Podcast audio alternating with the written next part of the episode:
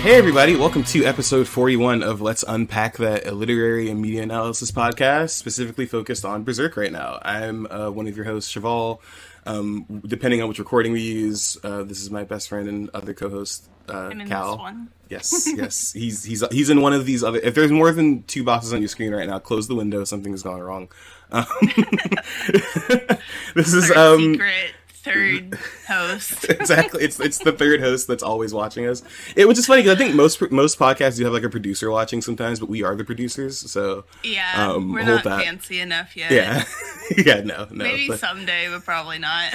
Someday we're gonna change the cover art one day too. That is something we've also talked about as well. This is a big episode for us. The episode literally starts with a chapter called Eclipse, so you guys know what fucking time it is. So we got plenty of stuff to talk about before that. It is episode 41, right before we hit record. I was joking with Cal. I was like, look, we did this on purpose. Episodes 1 through 40 are golden age, no eclipse, and then eclipse is like, come on guys, we do this all for you. So good at timing. So good at planned. It's fine. No, but... As far as talking about things that aren't Berserk, which I know is the best part of the podcast, to everybody who listens to it, Pikmin came out, and I want to know what you think of it, because I know you guys have probably been fucking smashing through it since it came out on Friday. So yes, I am very enamored with it. I honestly think it's a good Pikmin if you have not played Pikmin at all and you are considering getting into it, because... I know for me, when I played the first Pikmin, like back on the GameCube, when I was like... 8 or 9 or something. I was baby. I might have been younger. Damn, that's weird. This came out like 2001 or 2 or something like that. So yeah, I think I was like 9 years old. No, 7. I would have been 7 or 8, yeah. I'm so fucking old. Anyways, there's like a 30-day limit before, like in-game day, not like RTS. Like, that would be nuts. It's happening like constantly. Yeah. Where you, like, will run out of oxygen and supplies, basically, and die if you don't get off the planet. And that's very stressful for a child. I don't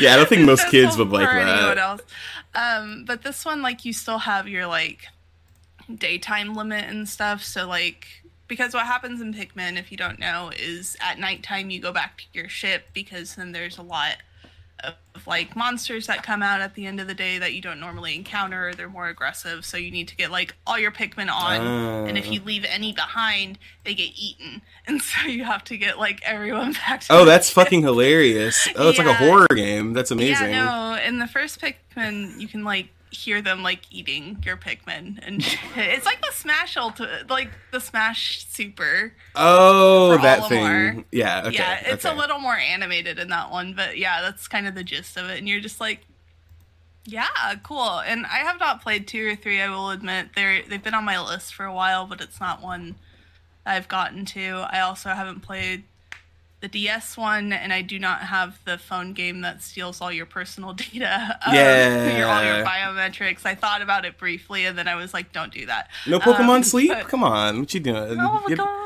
just put the Pikmin in your pocket. It's fine. Put it in your pocket. It's just cute. Just put it in the pocket. Anyways, you give him a hat and shit, but with 4. You still have that daytime limit, but there doesn't seem to be a limit on days, because you also have some night expeditions, which function differently than the daytime ones. It's kind of interesting. Oh, that's fun. So that compares it to StarCraft a lot. It's very funny. It is like, because that's what, I feel like if somebody told me this earlier, I would have been more into Pikmin, but that is what it is, basically, right? It is like an RTS, but like a Nintendo's version of an RTS, which doesn't mean it's like bad. It's just like, it's more accessible and it's really, really fun. The nighttime version is more of like a defend the tower kind of situation. Oh, hell yeah. So it's like more like a traditional RTS in some senses. Zach really likes doing those bits, but it's a lot more intuitive than the first game. There's a lot better controls with it. The first ones are a little jank sometimes, and they've improved like how you build things and stuff, because in the first game, you just kind of, like, put Pikmin in a place, and they would, like, build a bridge with the supplies that were there, or they would like knock down a wall very slowly a lot of the time. And a lot of that took like, later on it could take like 5 to 10 minutes, and you would have to like leave your Pikmin there and then go off and do something else and then come back. Right. And it's kind of the same, but you have materials this time that you like send Pikmin to like go back to your ship, and they go back and forth. And so it still takes a while, but it's not as long. So like the progression's a little bit easier in it. And I think for like newer players, it's a little more intuitive. That's fun. I'm really liking it a lot. I think the story is very fun and silly. I think the new Pikmin they introduced are really fun. They have, like, ice Pikmin, and there's these little, like, glow-in-the-dark Pikmin and stuff. There's a lot of very cute shit in it. I won't spoil too much, but you can also, like, kind of customize your rescuer in it, which is cool. Nintendo's like, oh, you guys like customization. There's two options for it. And I'm that's fun. Not, like, I won't say I'm impressed, but I've been pleasantly a little bit surprised by, like, the like NPCs that they're at are that they have are like relatively diverse. Like there's a lot of different. They're not just like all that's white Pikmin or whatever. But not all Olimar like, with different haircuts. Yeah. Like they give you 4 different body types, and there's like a bunch of skin tones and stuff too that you can choose from. And so you're like, oh cool, like I can do this for my own. But there's a lot of other Pikmin that like utilize that feature, I guess too. That's so fun. Like they made use of it. It wasn't just like you can do this, but these are all white. Just, you know. Just so, wink, like, which makes sense because it's also like these are people from like different planets and shit too. So it's that's not just cool. Like your planet or whatever. Because what happens is Olimar sends out like a distress signal because he crashed his fucking ship again. And, then your rescue crew goes, and then they crash. So you're like You're going to save them, basically, because, like, you're the only person left on base, and you're, like, a rookie, and you're like, well, oh, that's amazing. I guess I have to go do this now. That's so fun. That's kind of a good, like, starter, like, what I mean, like, in the sense of they explain everything, because you're, like, a starter person, you're a rookie, they're explaining you the ropes, so it doesn't feel, like, super contrived or anything. But also when he sent out the signal, like, a bunch of other people were like, oh, what's this planet? I'm gonna go check it out. And so you start finding people, and one of the guys you find at first who is on the rescue squad, he's like, these aren't rescue squad people. This is just like a civilian. And you're like, what? And so you start finding all these civilians and not like your pilot. That's so funny. And you're like, where the fuck is he? And every single time you're like, is this my pilot? And it's like, no, it's this botanist guy that came to check out the plants here. I'm like, what the fuck are you doing? Oh, that's great. And that's what I like about Pikmin. It's so, it's goofy. I haven't actually played more than, like, a demo. I played the demo for 3. I played the demo for 4. And then I think I played, like, literally all demos. I feel like there's, like, a GameCube demo disc or some shit like that back in the day or something. But it's very, like, goofy, which I do appreciate. And I didn't expect it to stick around as long as it has, because I remember when the first one came out, and I was like, oh, this is cool. Like, it seems like they put a lot of marketing into it. I remember so many Pikmin ads back in the day, at least for the first one only. It was like a new thing for Nintendo. They didn't have a lot of shit like this. So. There wasn't a lot of new stuff. It was Miyamoto specifically. Like, it was, like, his little pet project. Like, he was, like, very hype about it, which he's been doing with 4, too. He's done a lot of presentations for it and stuff. But, I like it. I mean, listen, it's one of the only newer-ish things Nintendo's done in the past, like, 20-ish years. I like it. I want to play them, so I think I might start with this one or, pick up 3 or something like that. But, yeah. I think you could start with this one. I did see a friend say that 3 was kind of hard because it was on the Wii U, and it, like, utilized, like, the touchpad or something on it as well. And so it was, like, a little bit jank for her. But I haven't played 3, so I don't know. But I and it's do on also Switch, know, too, so I do wonder how it's changed. Yeah. They probably adapted it at least a bit. But also, if you're interested in the early ones, anyone... Also, Chevall. 1 and 2 is bundled on the Switch for like $30 or something. Yeah, like, they cheap. They stealth dropped that like a week or 2 ago. They never really said it was happening. I don't think it just kind of came out on the store.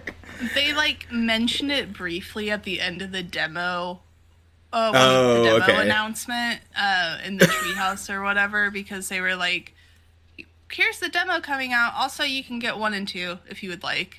And it's cheap. Like, and I was like, oh, cool. I'll probably play that like after we beat this like 3 times. But yeah, and $30 isn't bad for 2 full-length games, right?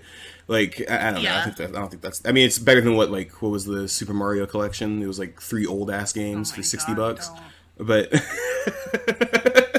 Did you see, like, my eyes glaze over? Yes, it's like, I remember that. No. I sure do remember. Very glad that Pikmin is out, mostly because I've seen, like, people just get more and more hype for it. Because I think 4 specifically has been, like, in the works for a long time. Like, people have been like, okay, like, we need the 4th one. Like, please give us a 4th one. So, people were waiting because, like...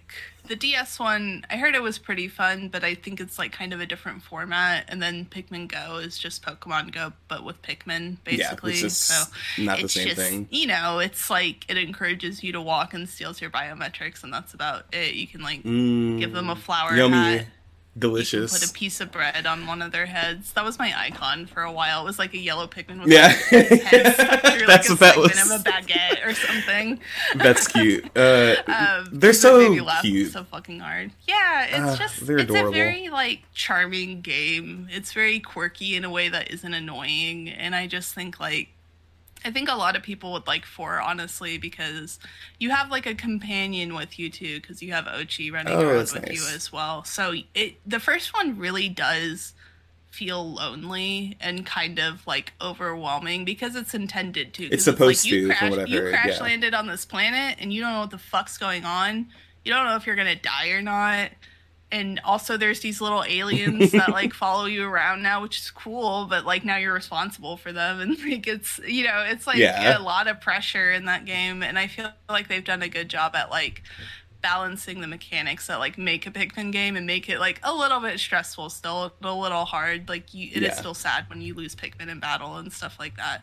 But also I think it's a little more beginner-friendly in the sense that, like, it's not as overwhelming because they kind of introduce things to you and you have, like, a crew that you're with. Yeah, okay. It's just a little more fleshed out and, like, makes sense because Olimar's gone on, like, several trips back and forth to this planet at this point. And that's cool because I feel like, I don't know, sequels are tricky with video games because, like, people get really thrown off by sequels because, you know, you feel like you have to play the first 3, 4, 5 games. Like, this happens every time a new Final Fantasy comes out. I love it. Every time a new Final Fantasy comes out, somebody's like, which ones do I need to play first? And everybody's like, you don't need to play it. You can just play this one. None of them are related. They're related in the sense they have similar objects and stuff like that, but, like, you're not going to be lost if you didn't play Final Fantasy VII back in fucking 1997, right? So, like, there's callbacks, but it's not like... You're gonna be like, I don't know who this character is. I don't know what's happening here. I don't know what's going on. Like, you should hide stuff in there that, like, rewards people who've played before or whatever. But, like, I don't know. It's kind of hard to straddle that line without alienating anybody trying to jump into the series. And I feel like Nintendo did a good job with that. That and Splatoon. Pikmin and Splatoon have done a really good job with, like, you don't need to play them. Yeah. And, like, I think you could still play the other 2 Splatoons, technically, because, like, the servers are still up somehow.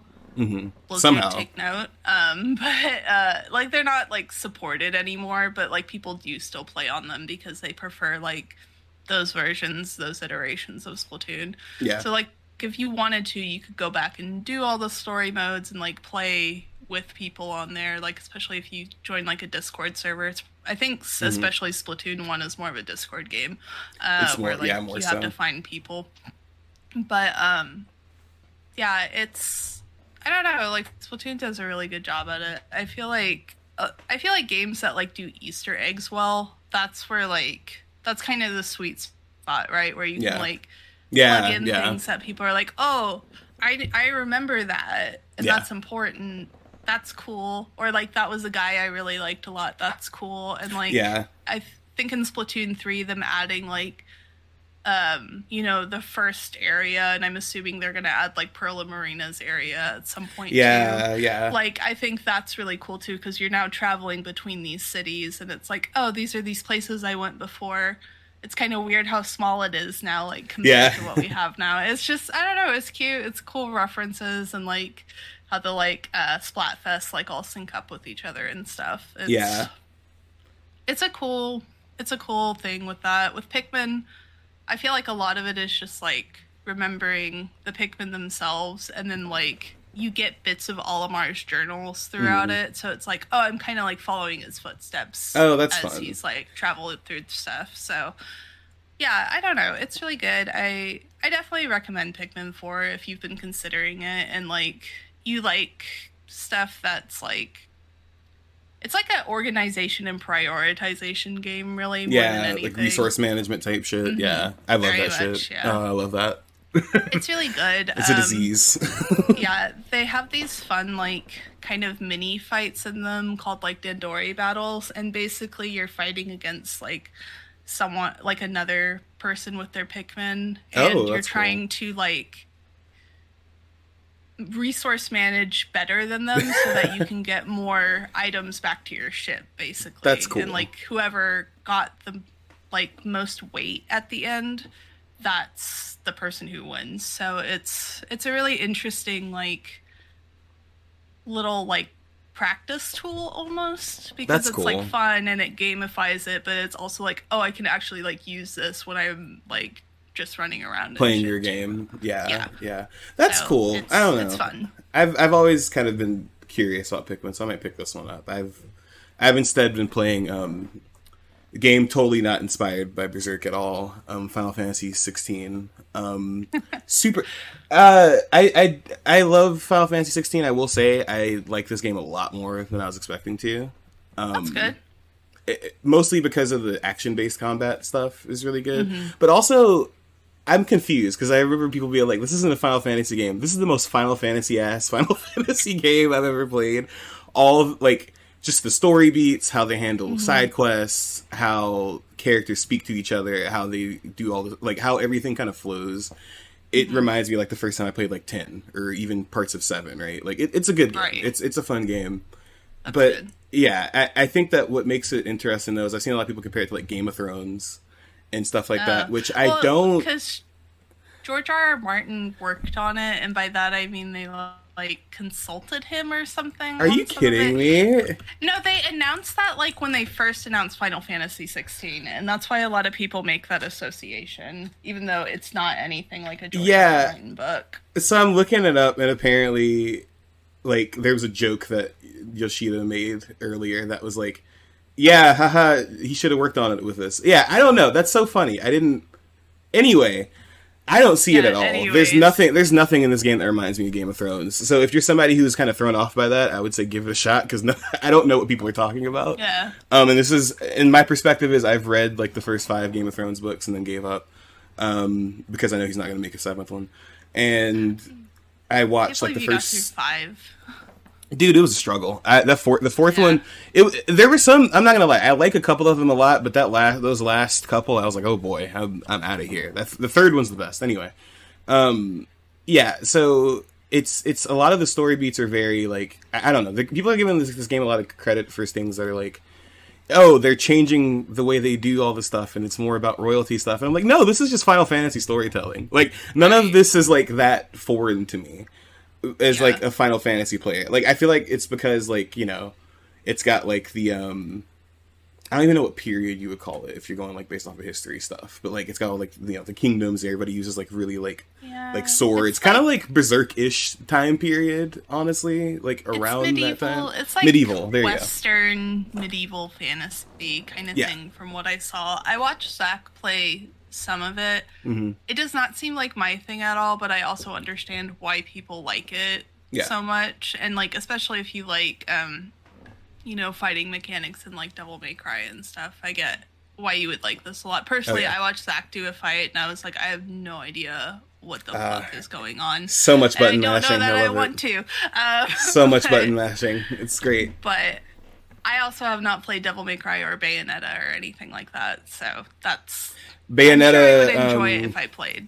But Bayonetta developers worked on this game too, so a lot of Bayonetta. I'm not surprised. A lot of Bayonetta influence, a lot of Devil May Cry influence. Mm-hmm. A lot of the just the games are cool.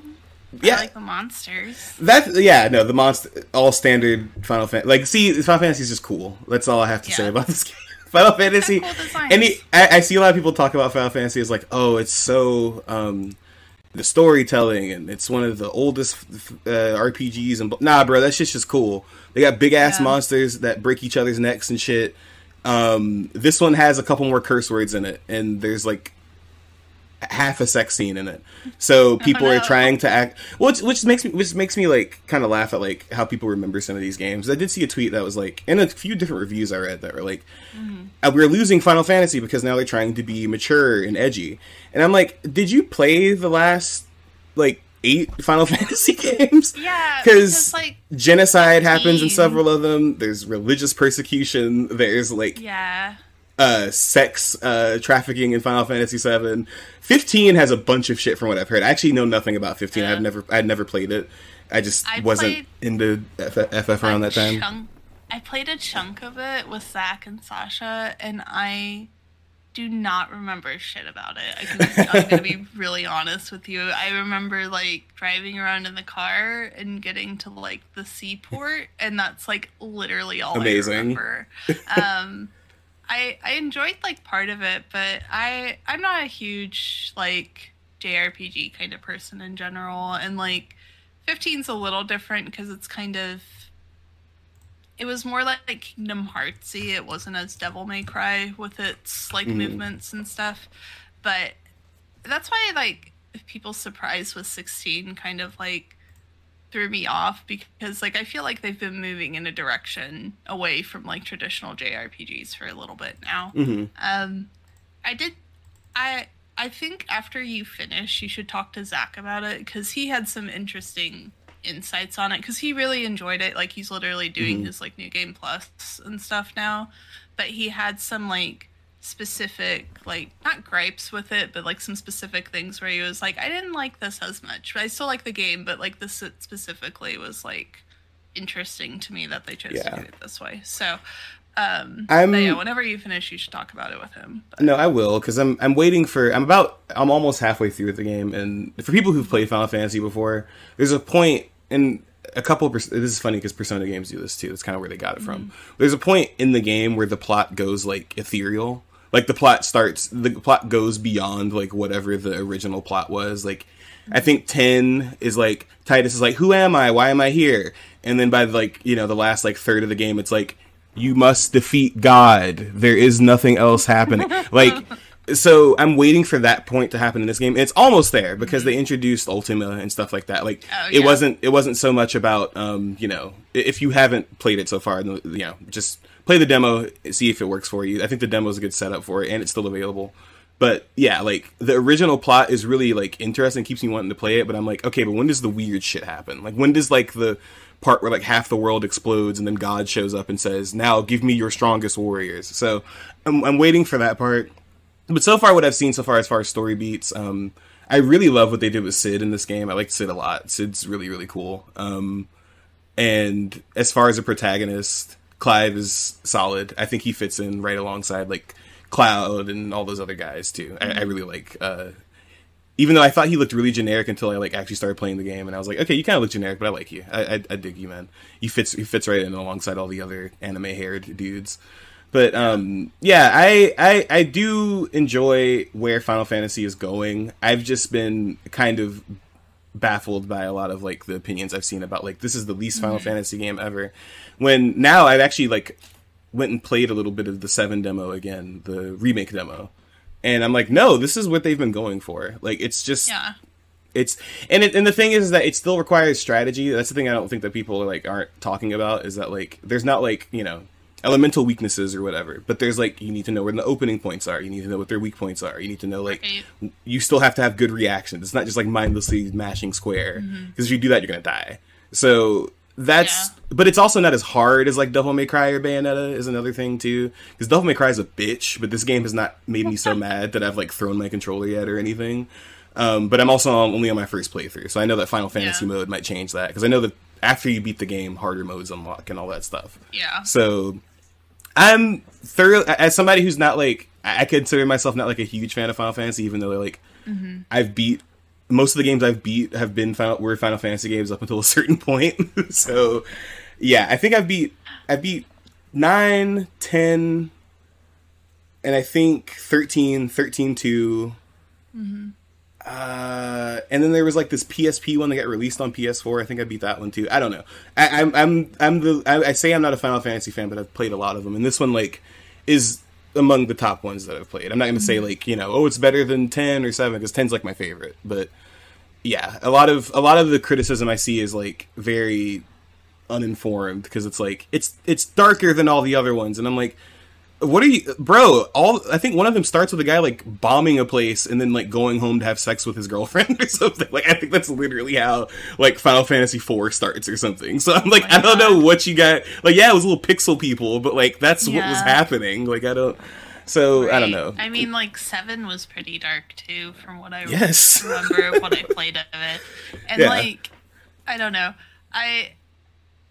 All of 14 like. I mean, 14's like a fucking saga to get through, but a lot of the stories are like very serious and deal with a lot of like big things. And from what Zach has told me, I will say that watching some of the boss fights in 16, I was like, you can tell Final Fantasy 14 like boss developers worked on this. Oh, that's what everybody's telling me. That's all I've seen online. Yeah. Because I was like, oh, this is like watching Zach do that because I also have no idea what the fuck is going on in Final Fantasy XIV fights. And I played like a solid chunk of it during COVID, like the beginning, obviously. Not like I didn't get super far, but I played like I would say like a good 30, 40 hours at least or something. Right. I don't know.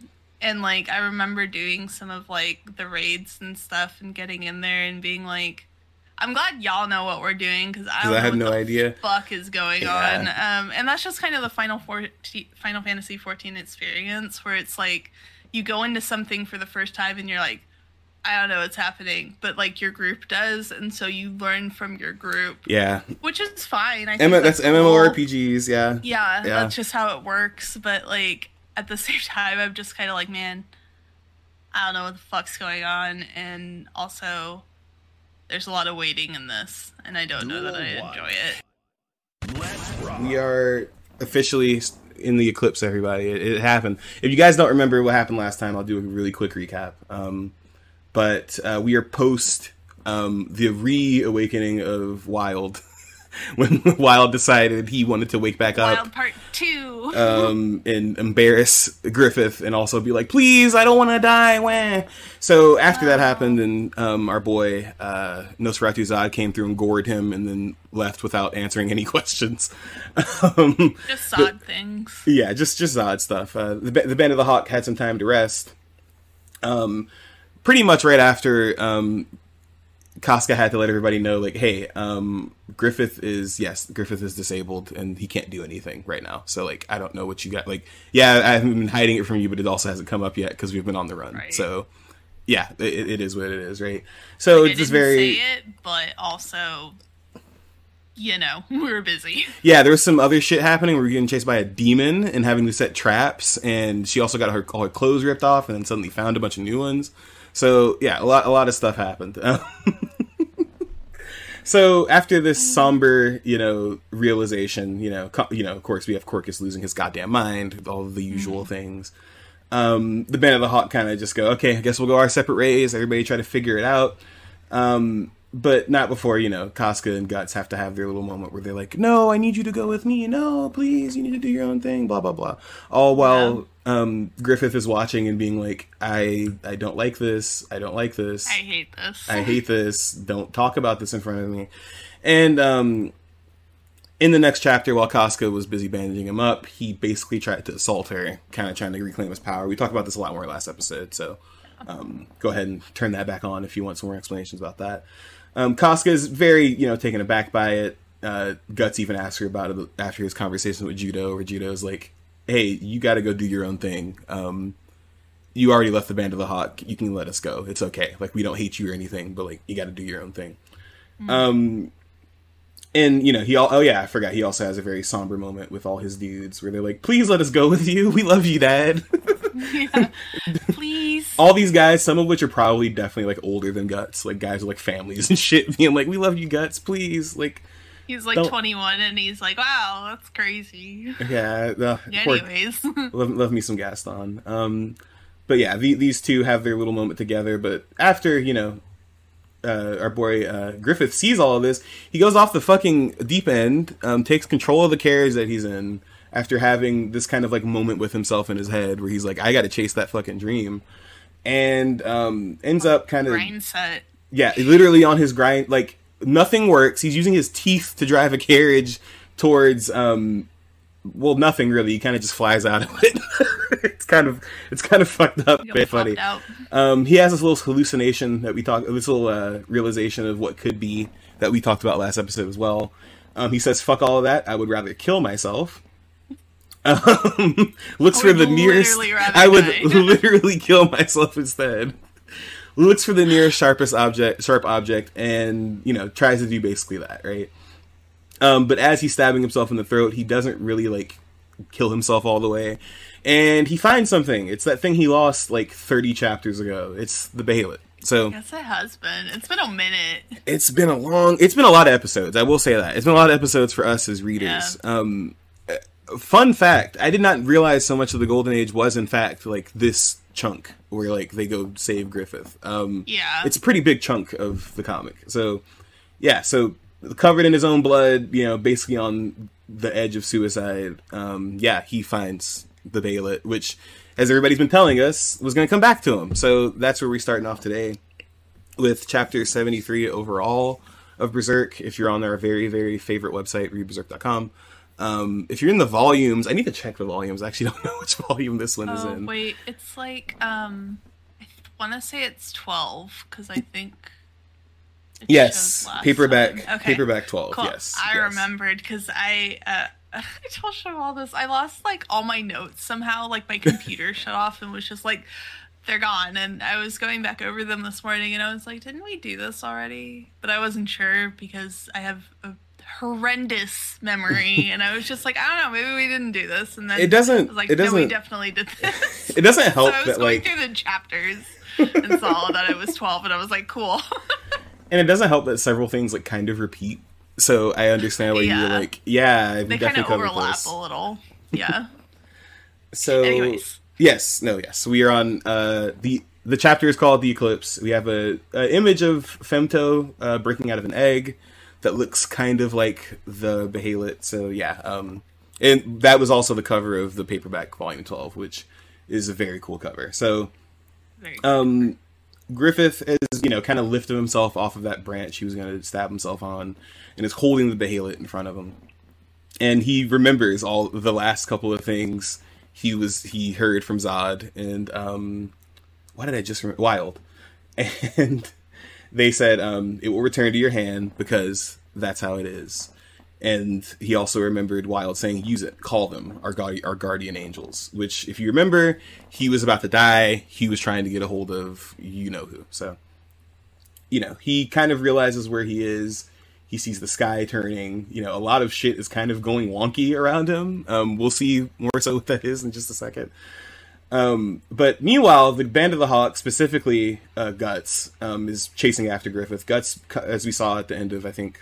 one of those chapters, commandeered a one of their carriages to go after him, and all he's thinking about is like, you know, am I the one who drove you to do this? Like, am I the one that made this happen to all of you? You know, talking about like the Band of the Hawk falling, him becoming disabled, all these things, kind of.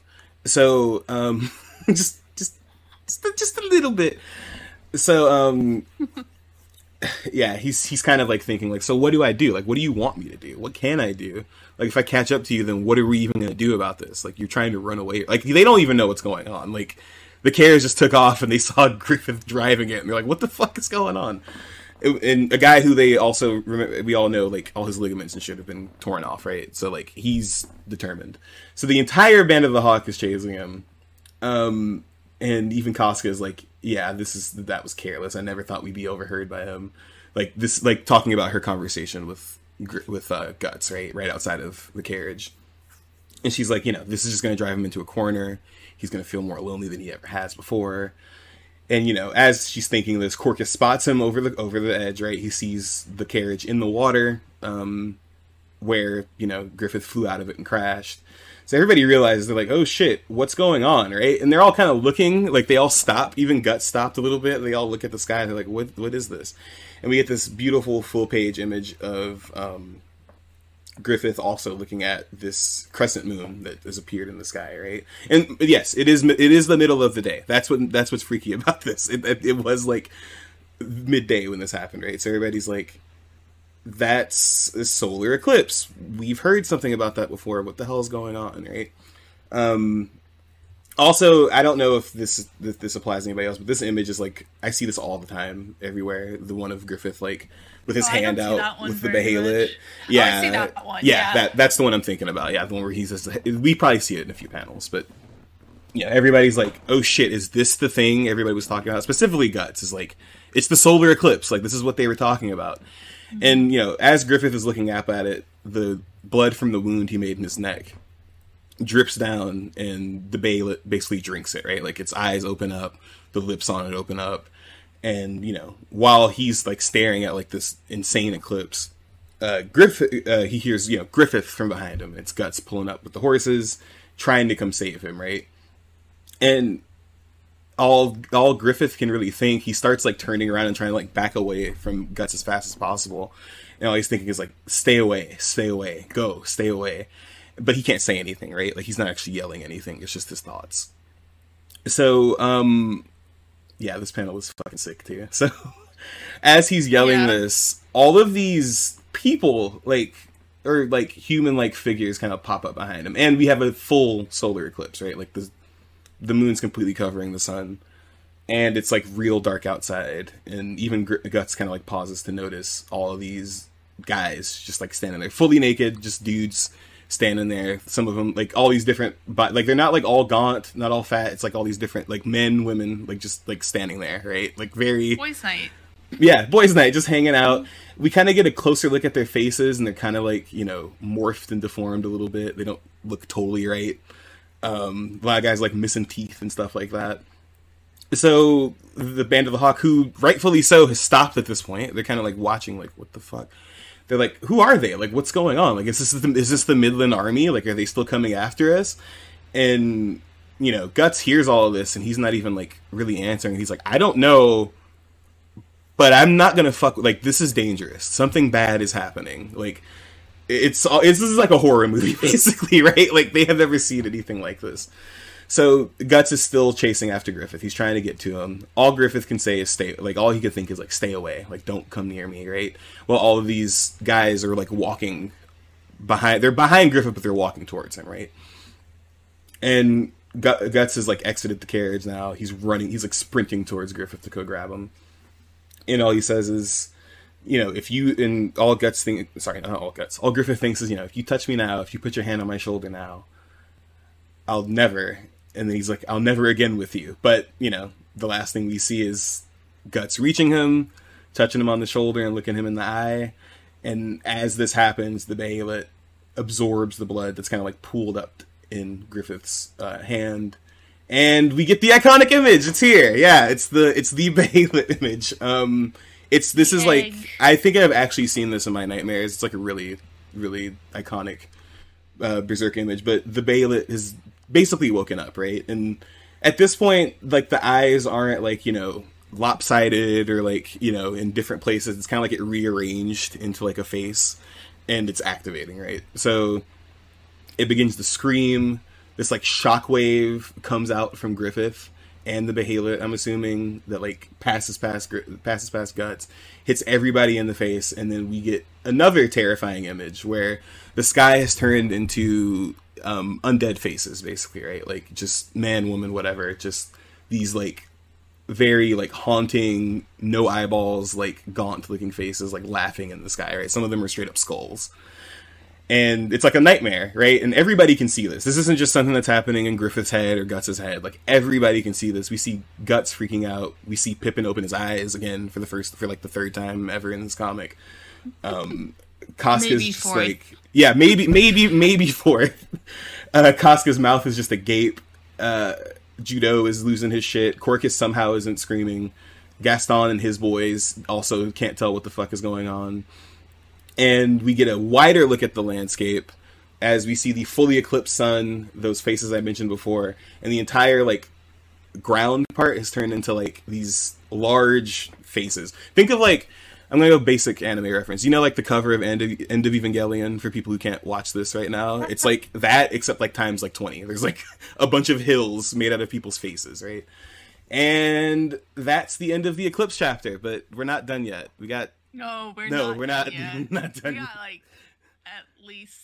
I think we have, like, 12 chapters. Slap! We're back. Good. So, chapter 74. We get Puck's ass. Yeah. That's our opener. Yay. Thank you. Thank you, Miura, we'll see if we apparently censored that or not. Thanks, Miura. So, we get Puck standing on egg, which, like, oh, yay.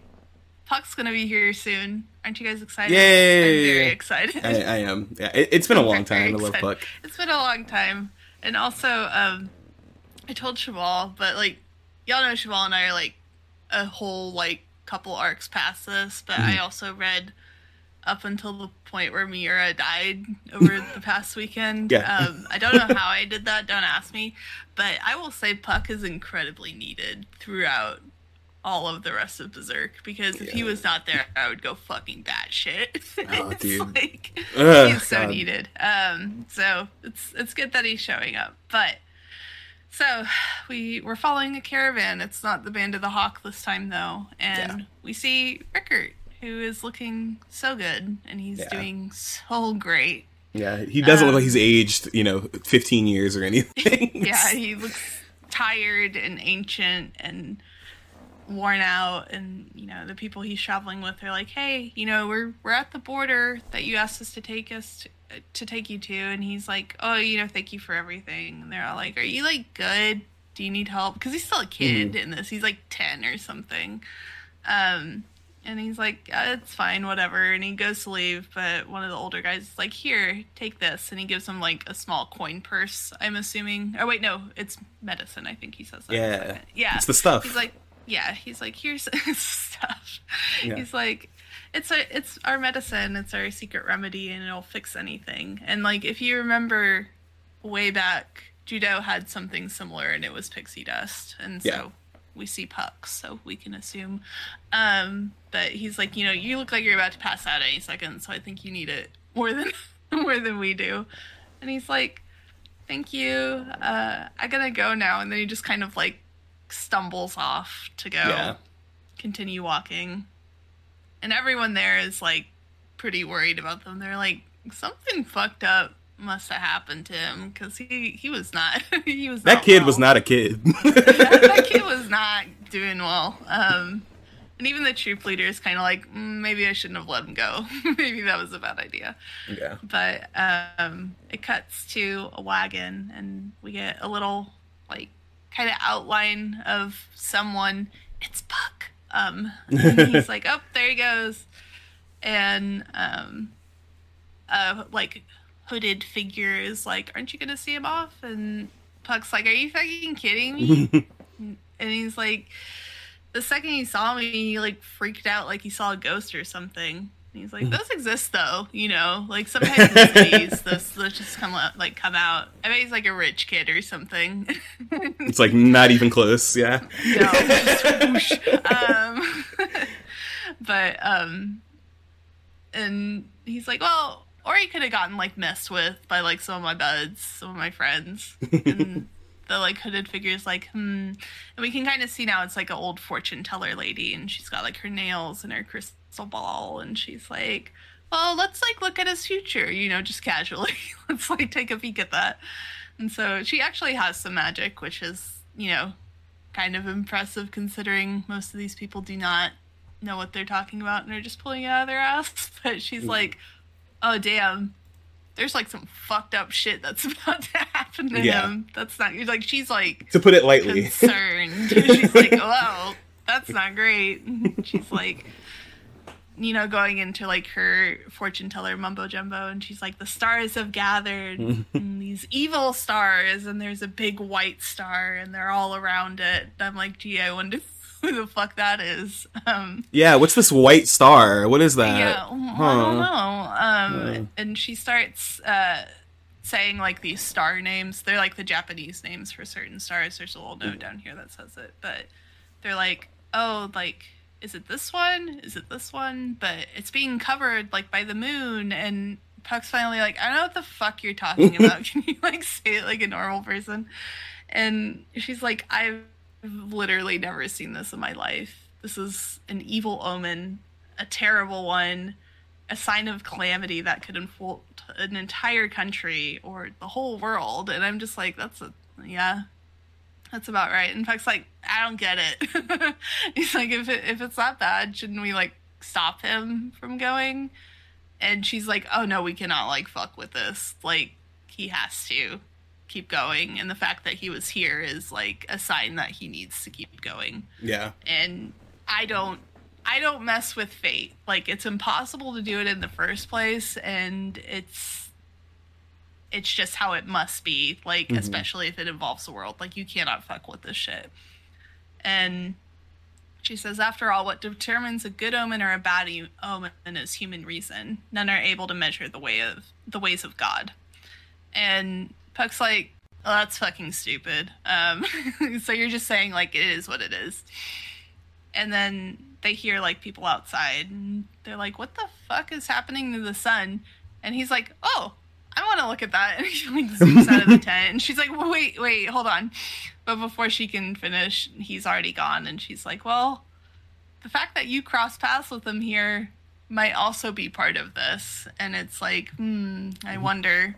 But, who's this fairy? Which, my favorite part about this whole section is, like, I think Puck is, like, in front of a light or something. So his shadow looks really big. It looks like it's like a person. Yeah. It's like, here's this little boy, and it's like, is it though? No. They keep, like, doing perspective shots to kind of make him look bigger than he is, but he isn't really. But Rickert's, you know, like, oh, this is fucked up. I have a really bad feeling about this. And his first thought is, did something happen to, like, everyone else? Like, am I walking towards nothing, basically? And, you know, back at the troop, they're like, well, you don't see that every day. And Puck, being a little shithead, like, lands on top of the bald guy, troop leader, and he's like, oh, it's like a huge hole. The troop leader gets mad at him. He's like, what the fuck did I tell you about landing on people's heads? And Puck's being sassy. He's like, it's not like you're getting any balder. And, you know, we get, yay, it's Puck. It's him. Full Puck image. And he's like, I bet, like, a big god or devil or something is, like, peeking through that, which is so ominous. Why would you say that? Why would you say that, Puck? Why would you say that? That's terrifying. Because he's right. Because he is right. And it's like, oh, no, I didn't need that mental image. It was already horrific. But, you know, as we, like, get this panel of Eclipse, it does look like, you know, like, a pupil in the middle of, like, an iris of the sky, basically. And we start, like, zooming in on it, and then we pan out, and we're back at our hellscape, and you can see up here, like, it even does look like an eye from all the way at the top. So it's like they fell through almost, or it absorbed them, and they can still see, like, the way out, but not really. But everyone is freaking the fuck out because, yes, literal hysterical faces, also, like mind break faces, like they don't know what's going on. Their brains cannot process the place where they are at. It's, like, kind of, like, you know, Lovecraftian in the sense that, like, they're going mad, basically, just, like, looking at it. Yeah. And Guts is just like, what? Oh my god, what the fuck? What happened? He never could have imagined that this was what the fuck they were talking about. He doesn't even have a great imagination to begin with, so, like, I can't imagine for Guts. He's just like, okay, what? And, you know, Corkus had been pretty quiet, but he is finally flipping his shit, too. Finally. Which is always very loud. And he's like, what is this? Where the hell are we? Weren't we just, like, in a fucking meadow? Like, are you guys seeing this? Did I imagine that? are we like dreaming as we're still there, or like did we die? And he's like starting to ask like whether they died or not, and Casca's like, calm the fuck down. And he's like, what do you mean calm down? She whips around and like louder than we've ever seen her yell, she's like, shut up. And everyone's like, I'm sorry, because no one ever has heard her like, yell like that, unless it's like in battle, and even then she's pretty calm. She's not angry. Yeah. And so they're all like, "Oh, okay." It kind of snaps everyone out of it, and she's like, "Don't worry about it. If you can't understand it, we're gonna do what we can do. You're gonna get your asses back in formation, and we're gonna figure this out. So like, calm down and get your shit together, because we're a fucking army." And, you know, she's just fully taken charge at this point again. And she's like, Guts, get Griffith on a horse. We're going to figure this out. And, you know, Guts is watching her. He's like, wow, she's, like, doing pretty well. And even in a situation like this, she's pretty amazing. And, you know, kind of has a moment where he's like, yeah, wow. Wow. Casca's pretty great. Yeah. Which, like, only Guts romance where he's like, wow. She's such a cool This is so nice while, like, hell is happening around, like, literal hell. Oh, like, the briefest romantic moment in his brain where he's like, wow. And then it's like, okay, wait. She's handling herself really well, yeah. She's like, that's hot. Anyways, but, you know, he's helping Griffith up, and then he notices Griffith has the Behelit, and he's like, that's really odd. Why is this here? He didn't have it when you rescued him. And it's crying blood. It's a different shape, too. The shape is different. Yeah. And he's like, but like, oh yeah, I remember like right as shit like went to hell. Did it do it? And like, this is pretty like perceptive for Guts, by the way. Yeah. He's not always very good at piecing things together, but he's, you know, he looks over at Griffith, who is also crying tears of blood at this point. Griffith also looks pretty traumatized at this point. He's like, I'm not well either. I mean, don't know he's also pissed, but we'll talk about that in a second. Yeah, we will get to that. But you know, Guts is kind of like, oh damn, are you good? And at that point, like, everyone else is like yelling again, and they're like, fuck, Casca, what the fuck is that? And like everyone we saw at like the lake is like on the landscape of faces now. Yeah, they're surrounded them. Yeah. Mm-hmm. And Casca is even, like, unsettled. She's like, when the fuck did they get there? Like, they were not there a second ago. But I can't remember if they say this all in unison or if it's, like, just one person announcing it. But they're like, the time has come. The time of the great nocturnal festival. The feast that happens once every 216 years. The eclipse. And Guts is like, oh, wait. Yep. I know what that is. And, you know, they're like, they're coming, the advent, the sovereigns of the supreme beings, the advent of the four guardian angels. And, like, you know, you remember Wilde also called them guardian angels. And it's just like, oh, we're about to meet some people, probably. It's like their their fifth introduction. Yeah. Yeah. You see, it's like WWE. Like, they get a huge fan. Yeah.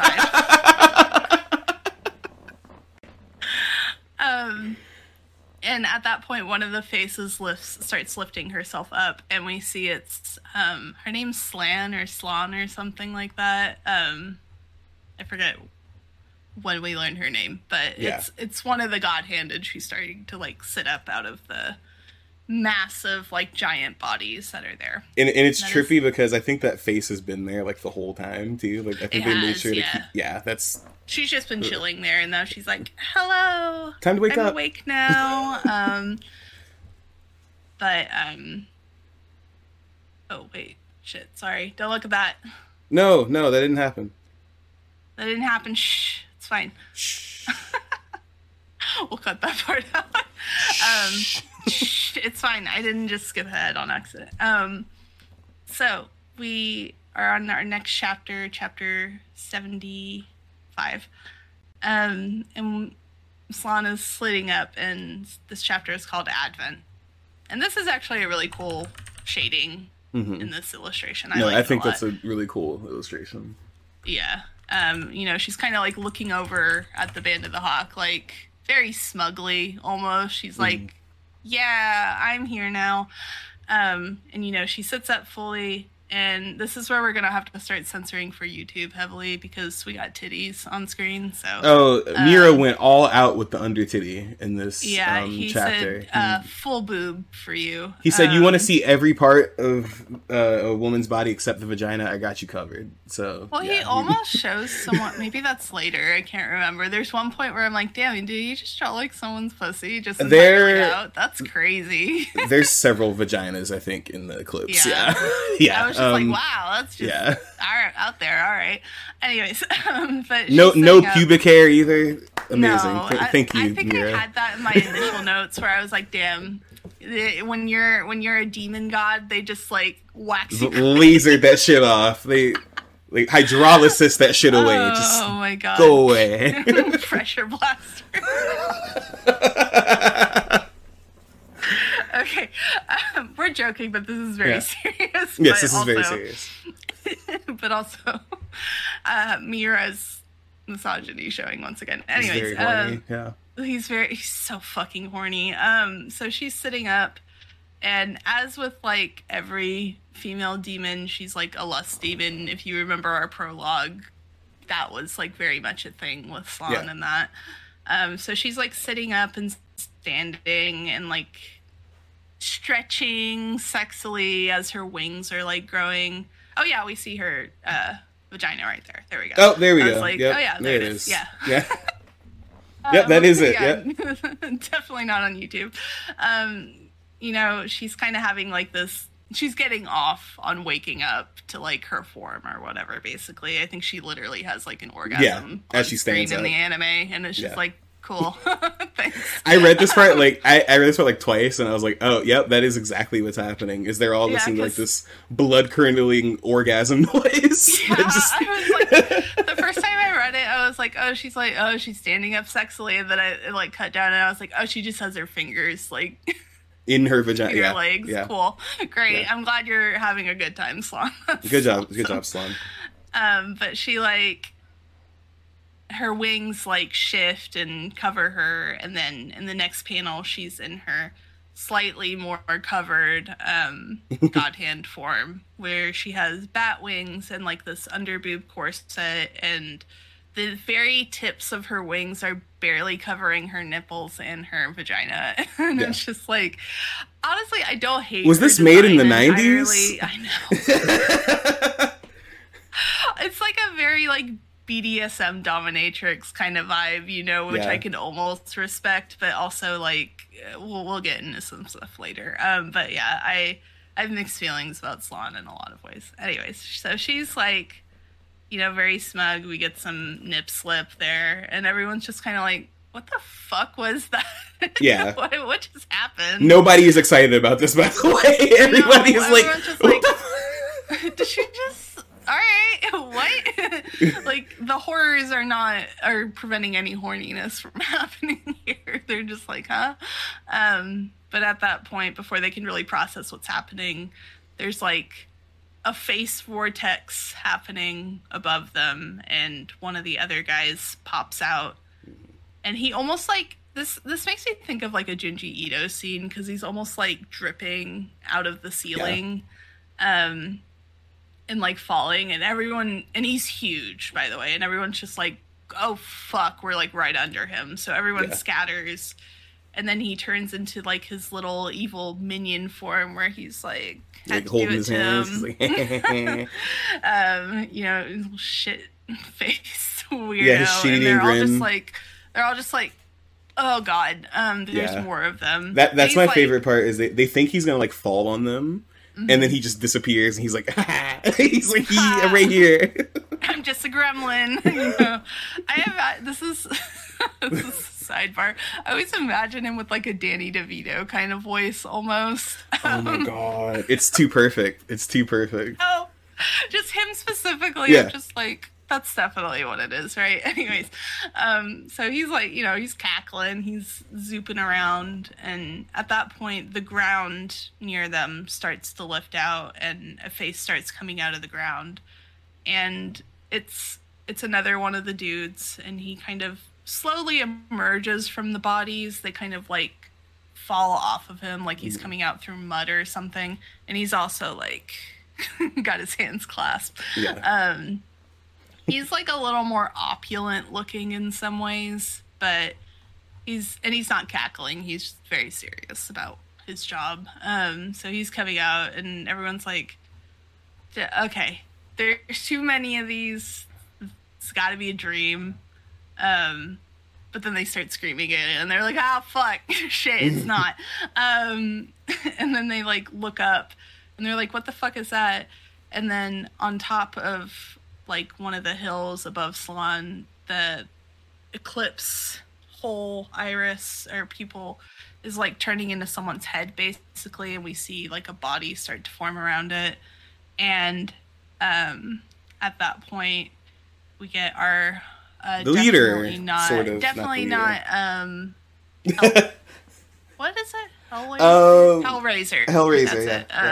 Yeah. Sorry, I was like, wait, which one is it? I can't remember.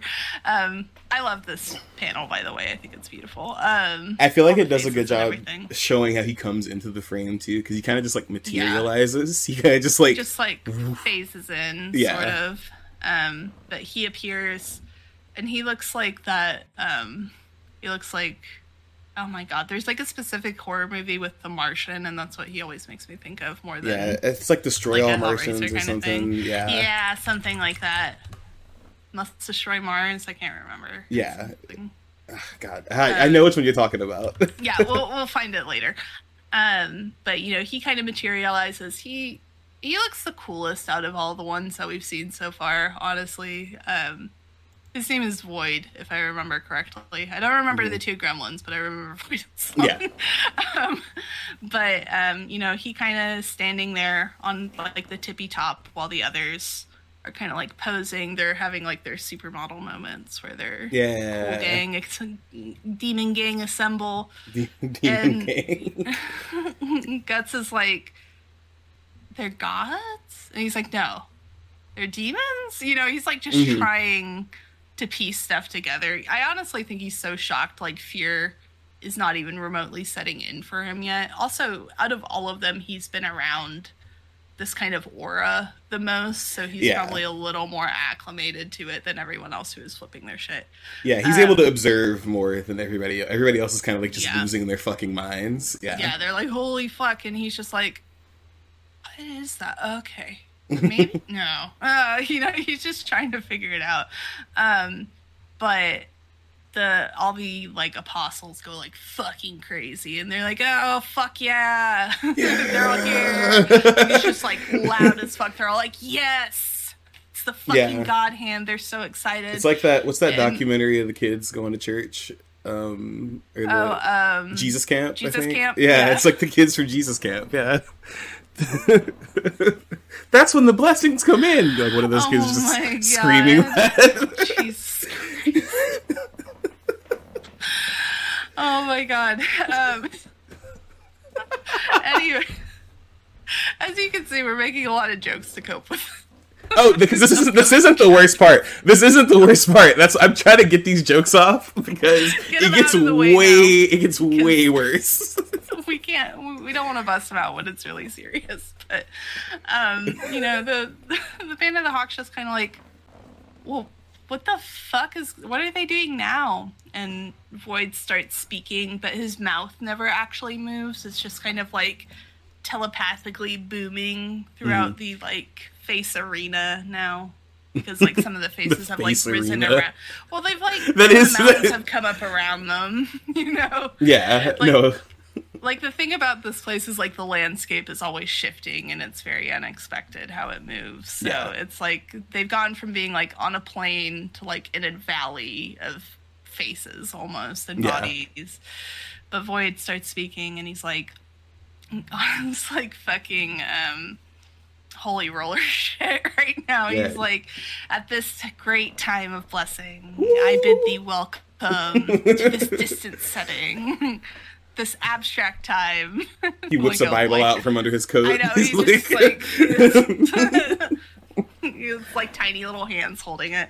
But you know, he's dressing everyone very old-timey. He's like, ye lambs of ungodly god, born of man, enjoy this sacred nocturnal festival to the fullest. And, like, everyone's, like, freaking the fuck out. So they're like, fuck yeah, it's Void. He's giving a speech.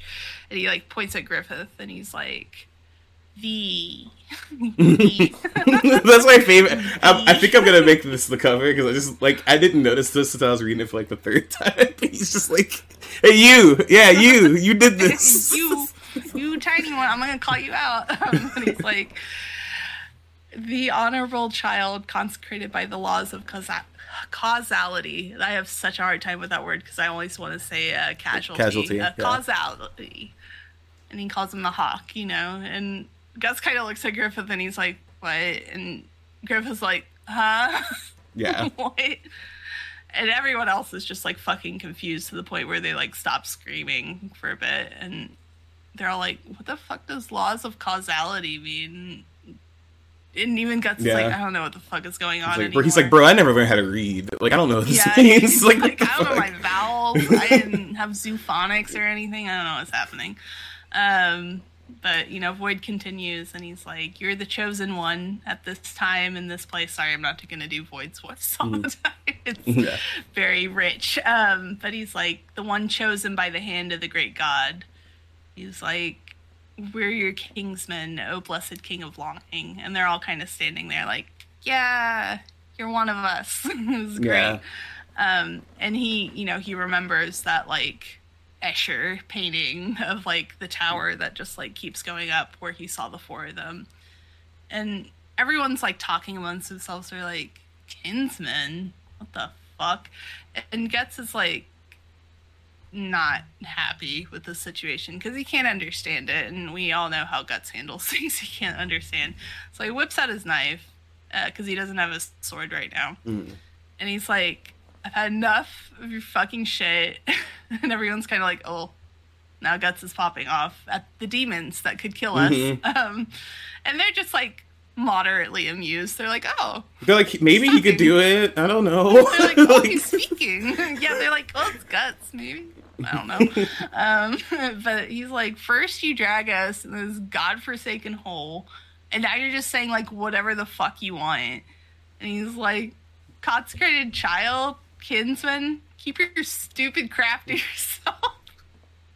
He's like, I've seen this guy naked before. Like, I wrote a note about that, and, like, I just put a question mark. I'm like, what is this?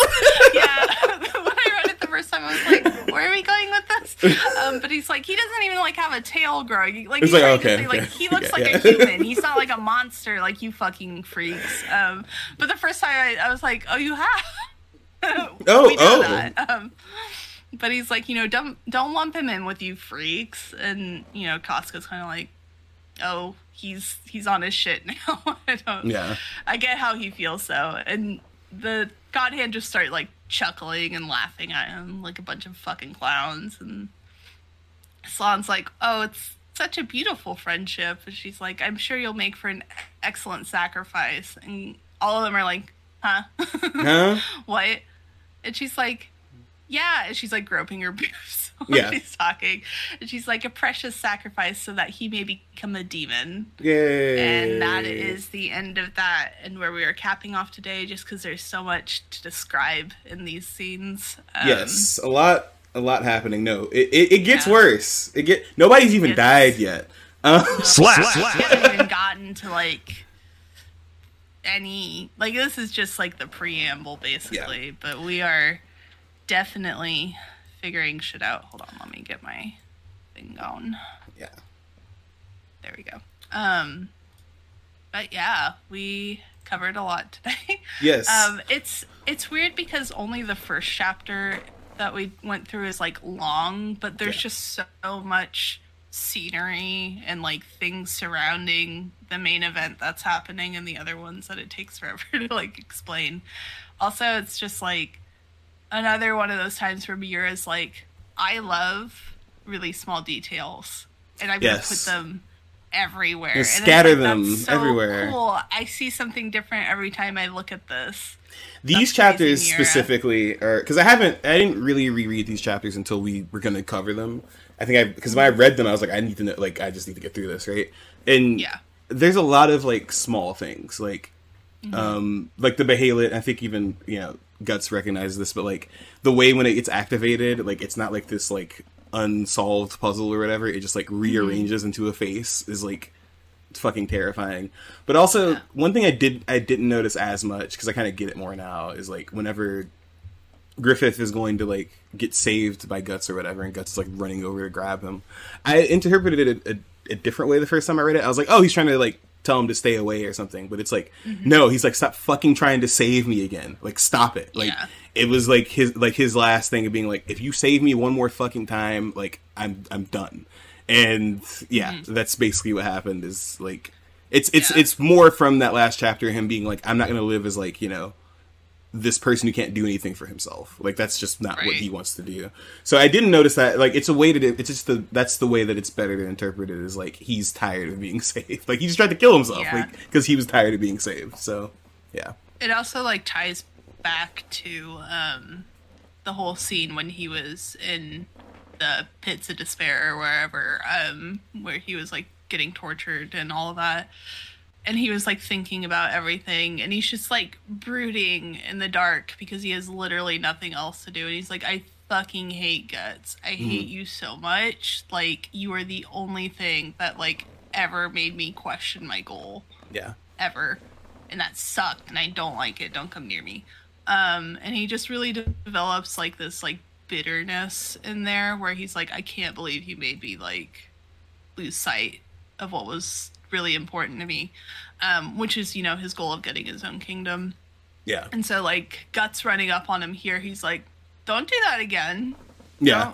Don't make me question my goal again. I don't want you over here. I want to kill yeah. myself right now. Like, get away from me. Yeah. So it's just like this like dual thing going on of like Guts being like, I have to save Griffith because I fucked up really bad before, and this might be my fault, kind of a little bit mm-hmm. potentially, even though Griffith like is responsible for his own actions yes. or whatever the fuck. Yes.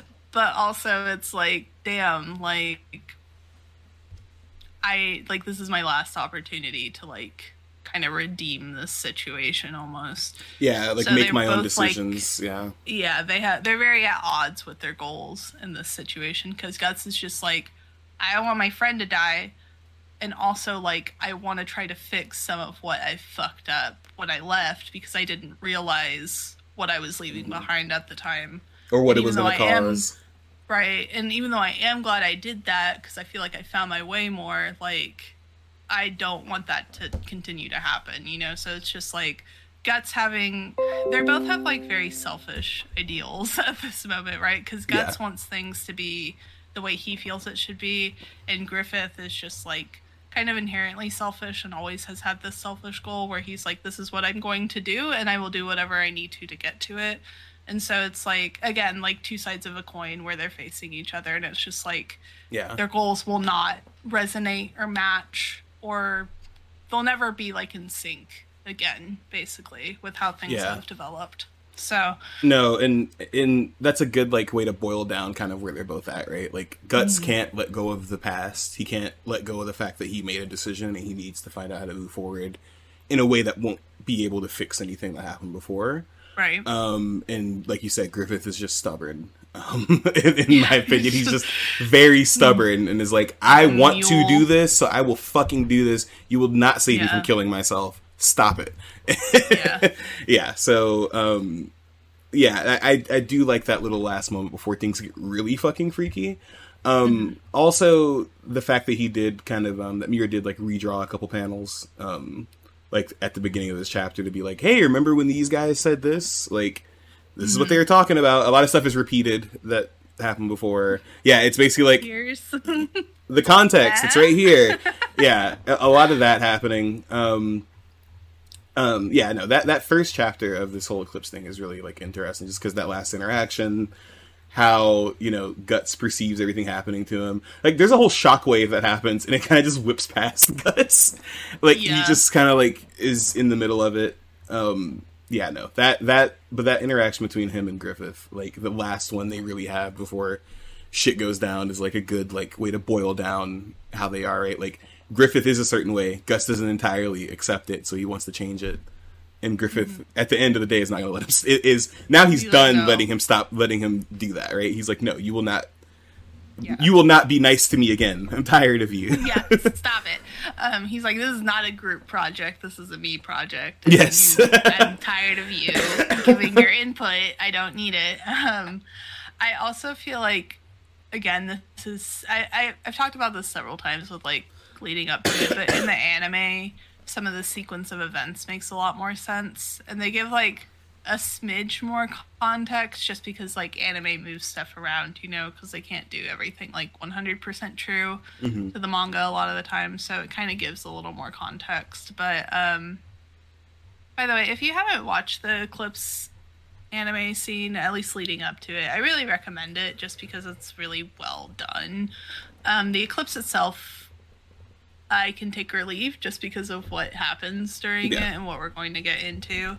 And like I said, I think I said this before, there's the, like, the peak event that happens during it. I didn't like watching that animated because it was very hard to watch, and I feel like a little too lovingly animated in some ways. But I feel like in the manga that was conveyed better. So I think, like, having both pieces of media to complement each other, especially with this part, is a good idea just because you get, like, a full scope of kind of Miura's concepts and ideas that he was trying to get across. So you kind of get, like, that full width of it. I need to see. I haven't seen any animation. I need to watch the anime. It's on several different services now, but maybe I could do that soon. I wouldn't mind rewatching with you. That's a good idea, especially because we're gonna take a break in a few episodes after a few more episodes. So two more.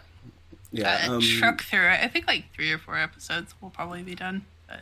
yeah, no, I think 3 or 4 should be the end of this event. But I do like the little interlude that we get where it is. Well, it's important, right? It's we do catch up with where, oh my god, what's his name? Little Rickert. Boy. Yes, we catch up with Rickert, which, if you guys don't remember, we haven't seen him since the other half of the Bandit Hawk that they were going to meet up with got massacred by Dung Beetle Man rolling them up into a ball of shit. So I'm still so glad you clarified that scene for me, because I was just like, I don't know what the fuck is going on in this scene. It's a little too creative. I will give it that. Yeah, it was. It actually clicked for me later in the Lost Children arc. Oh, okay. I think we see that dude again, and I was like, oh, like, in addition to what you said, we do see him again in the Lost Children arc. Yes. Yeah, we do see him again in the Lost Children. Yeah. Which I wasn't too mad about. I liked his design a lot, honestly. Yeah. A lot of the monster designs are so cool. Yeah. No, but yeah, the... the part with Rickert coming back, like, in the fortune teller. I do like when Miura has other people in art, like the same 5 people we've been following, like 10 or 20 people we've been following, like you get like a sort of outsider perspective.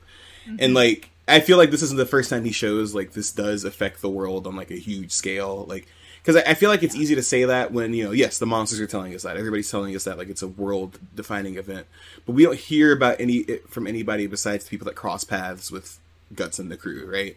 So this person is technically cross paths with Guts and the crew, cause they've been with Rickert, right? For who knows how long he's been with this caravan, right? But kind of seeing her perception of it, and like this, like, you know, hippy dippy explanation of like, this is fate, we can't stop fate, like. And I think the most important thing, one of the cooler things she says is like, what if whatever happens, and whether it's good or bad, is determined by like human reason, like that's what this means. Like, all I know is that this shit is really terrible. Like, it's such a wild phenomena that even people who can, like, in this universe, right, like, you know, whatever you think about sidekicks in real life, like, these sidekicks know their shit in the Berserk universe, right? Like, they read this shit.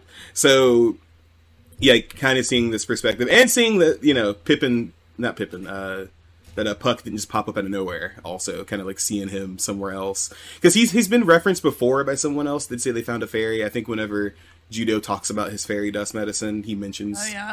Well, he did Puck. Mention he was traveling with like a troop or something, so this could even potentially be like the same troop. Yeah. We don't know. I should say that's never confirmed or denied. Yeah, it's a similar situation. Yeah. Yeah. I liked her breakdown of it, despite like Chevall knows this. I can't remember if I said this on the podcast or not. I don't like psychics and stuff real life just because they're frauds. Most of them are scam artists. Yeah. If not all. If there is someone who is more intuitive, that's great. But at the end of the day, a lot of the time, it's like taking advantage of guesswork. Yeah. Yeah. So it's stupid.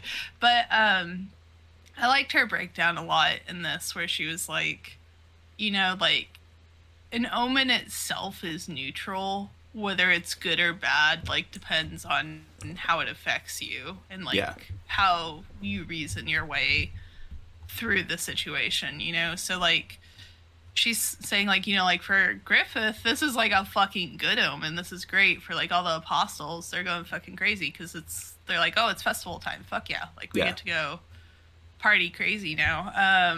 But, like, for the Man of the Hawk, for Rickert, for... I'm saying them separately because they're in separate places right now, but like for Puck, even in most of the world, it's like a bad omen. It's like not good things are going to happen. So if something's gonna go somebody's way, it doesn't mean it's good. Yeah. Yeah.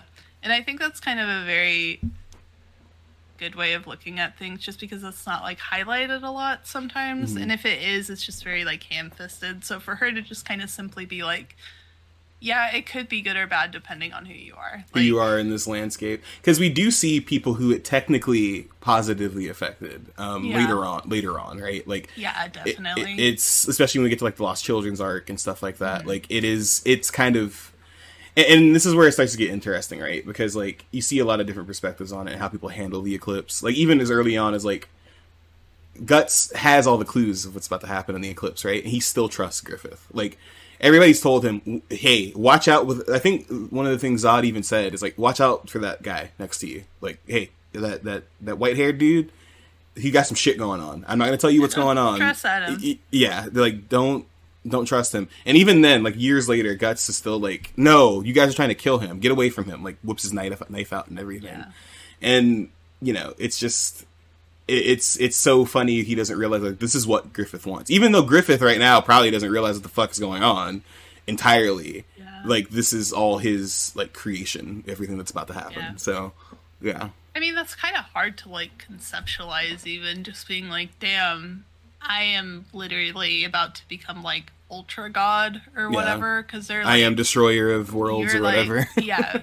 Because she's like, oh no, you're gonna be like hot shit in a second. You're gonna be a demon. You're gonna be one of us. And like we know from literally every apostle that we've encountered that the God Hand's like really hot shit. You know, mm-hmm. like they're like kind of at the top of the hierarchy.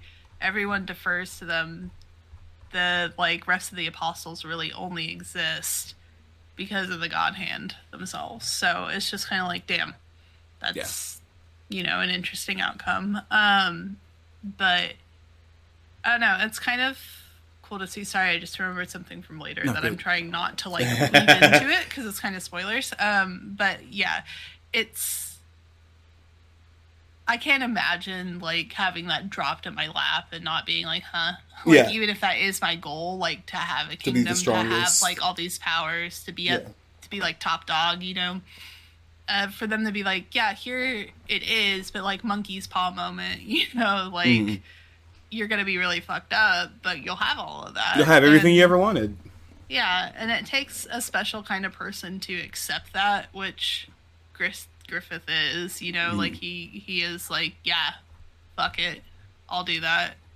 So it's, I don't know, there's just a lot happening, a lot of layers going on here. And it's like one simple event, but it's there's so many things that can make it up that it's a lot more complicated than that. No, yeah, and to be fair, like it's hard, kind of hard to analyze parts of this because this isn't the scene in totality, right? Like we're gonna be kind of like you know taking this whole section like piece by piece and kind of just trying to nibbling at it. Yeah, because, like, when you read this, like, if you read this, like, straight through, like, personally, you speed through it because you're like, what the fuck is going on? Like, okay, I know he becomes a member of the God Hand. Like, what happens. So you kind of speed through it more, which is what we're going to kind of do with some of the analysis stuff, because like some of the stuff, like the Eclipse has technically started. Nothing has happened yet.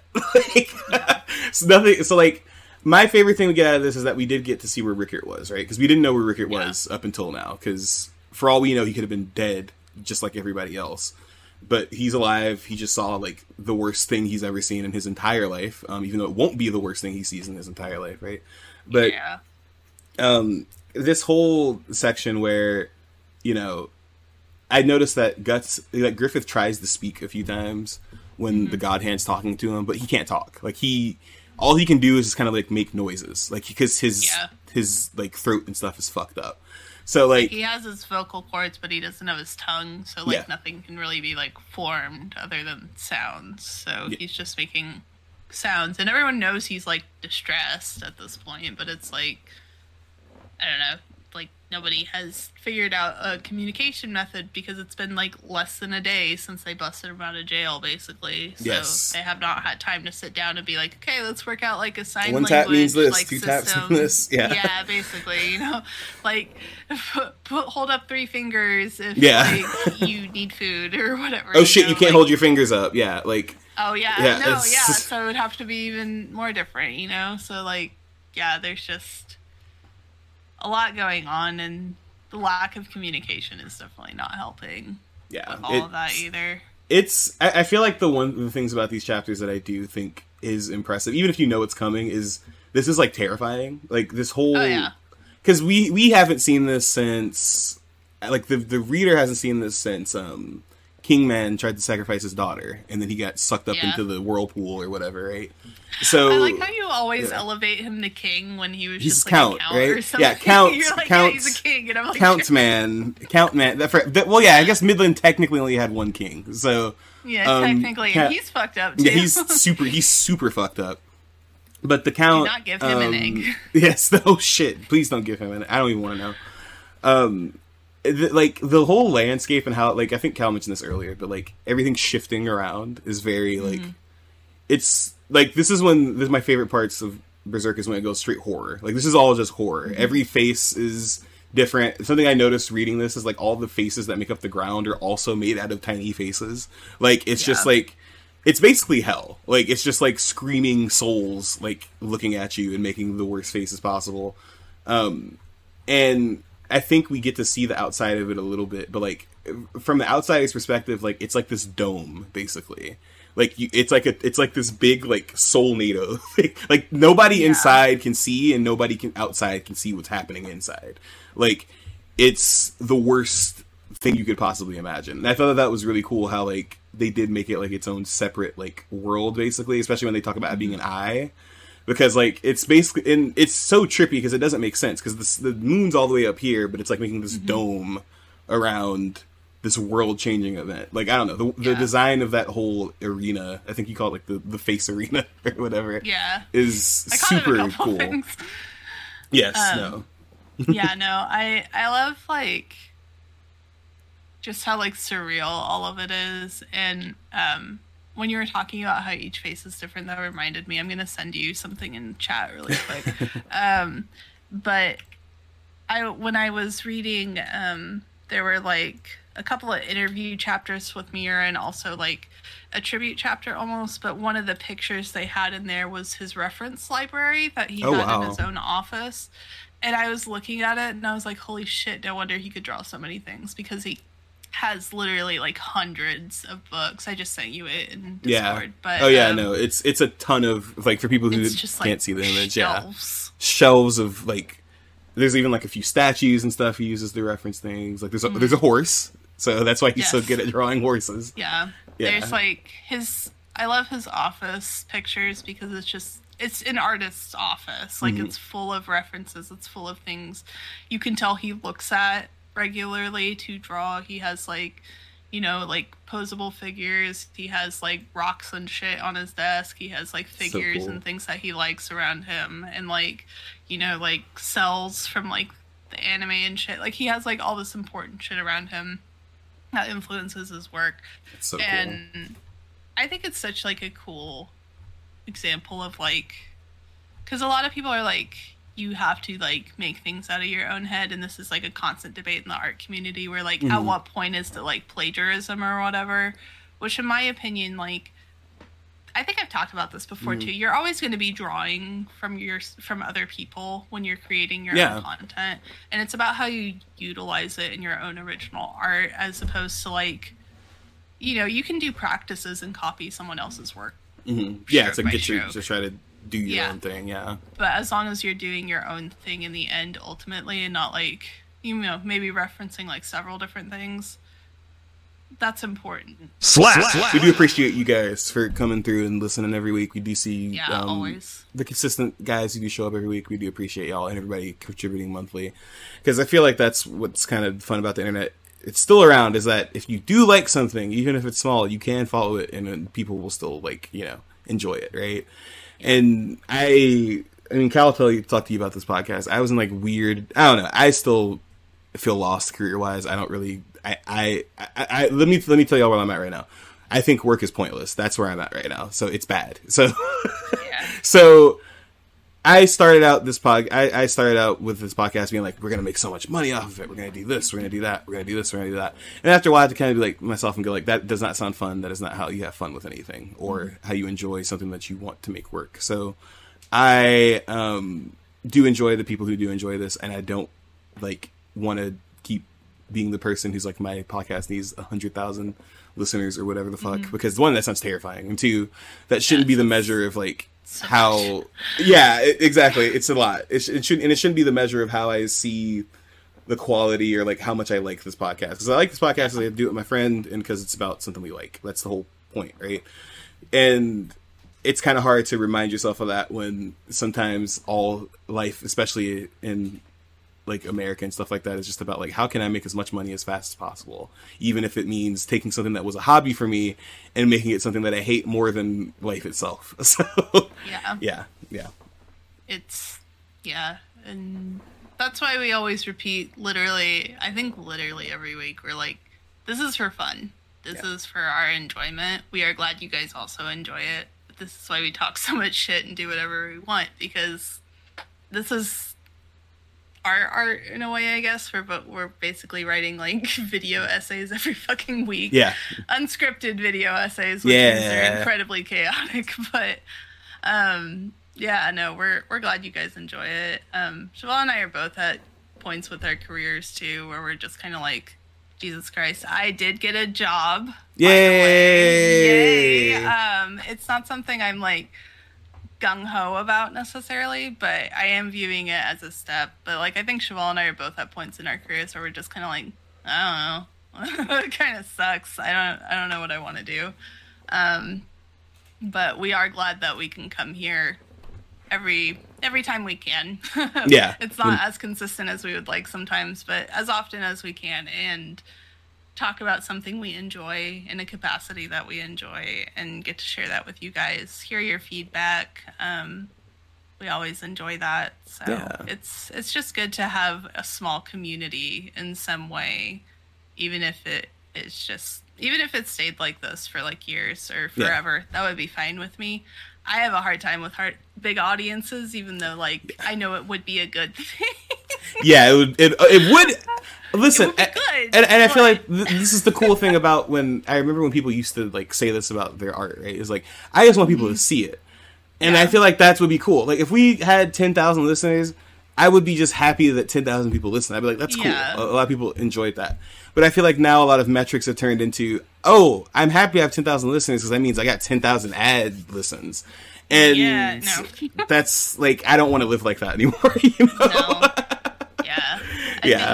I think we're both getting to a point where we are too old and also too anti-capitalist to lean into that as hard as we could have possibly earlier in our 20s. We're not on the Griffith grind set. We do not have a kingdom we're creating. We're just vibing, and we're glad you guys like to vibe with us. So we really appreciate you guys listen every week. And we do want to hear from y'all, so this is the part where I smoothly segue into our contact information. Yes, we are. Here we go. So our Gmail is we'reunpackingit@gmail.com. Feel free to contact us there with any questions or anything at that Gmail. Our Twitter, which will be lightly updated over time. It may not even be called Twitter soon. I don't really give a shit. But it's let's under. Basically, Elon Musk's little pussy ass is trying to force his dumbass X brand shit on everything, even though PayPal rejected it the first time he tried to do it 20 years ago. Fucking loser. It's fine. Fuck Elon Musk. Anyway, let's_unpack_it is the shitty website. That's where you can find us on there. Just check there for updates. If we haven't posted in like several weeks, go check there and see what's going on. You can also...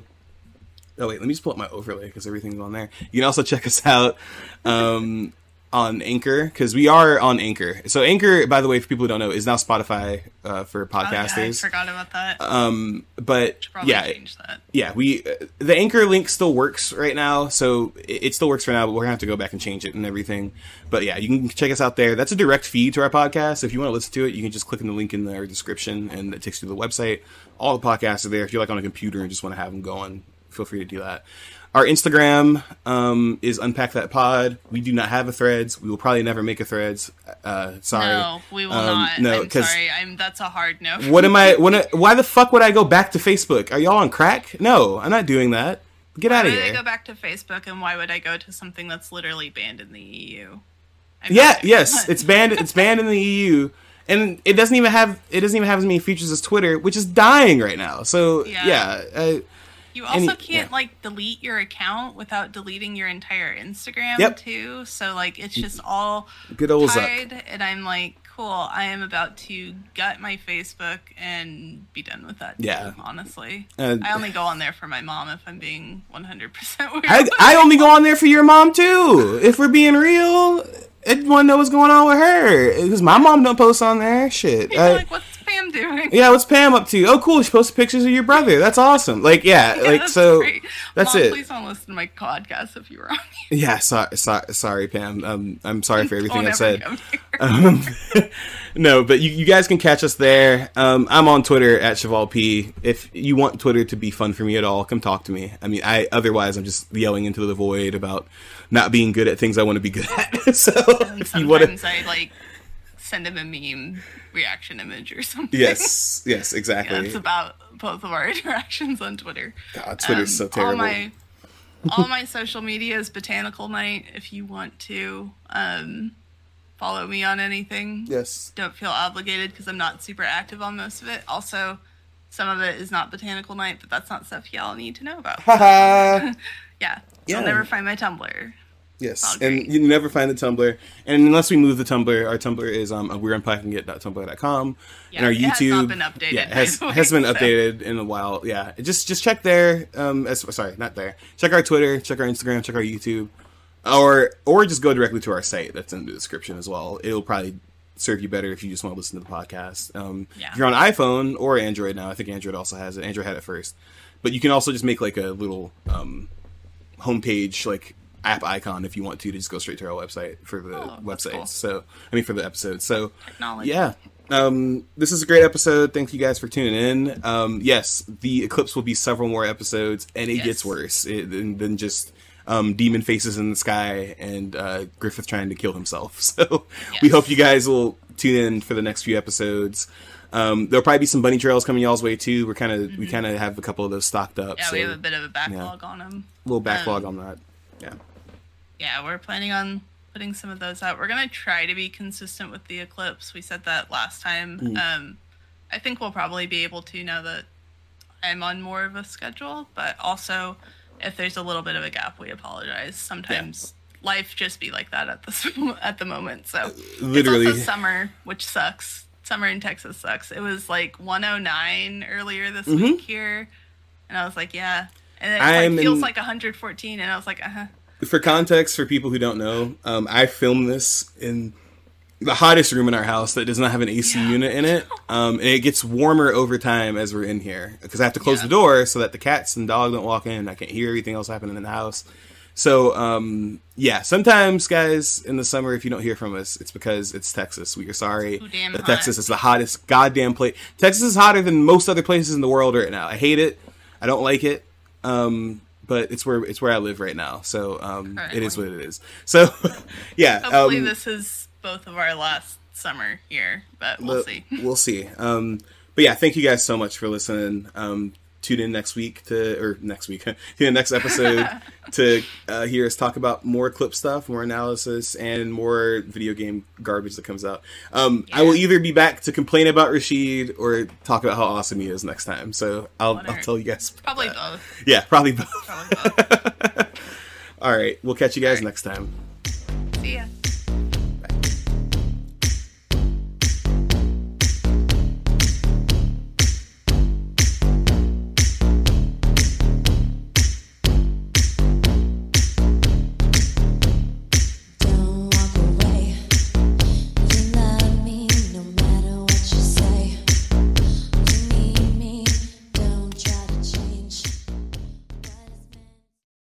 Game over!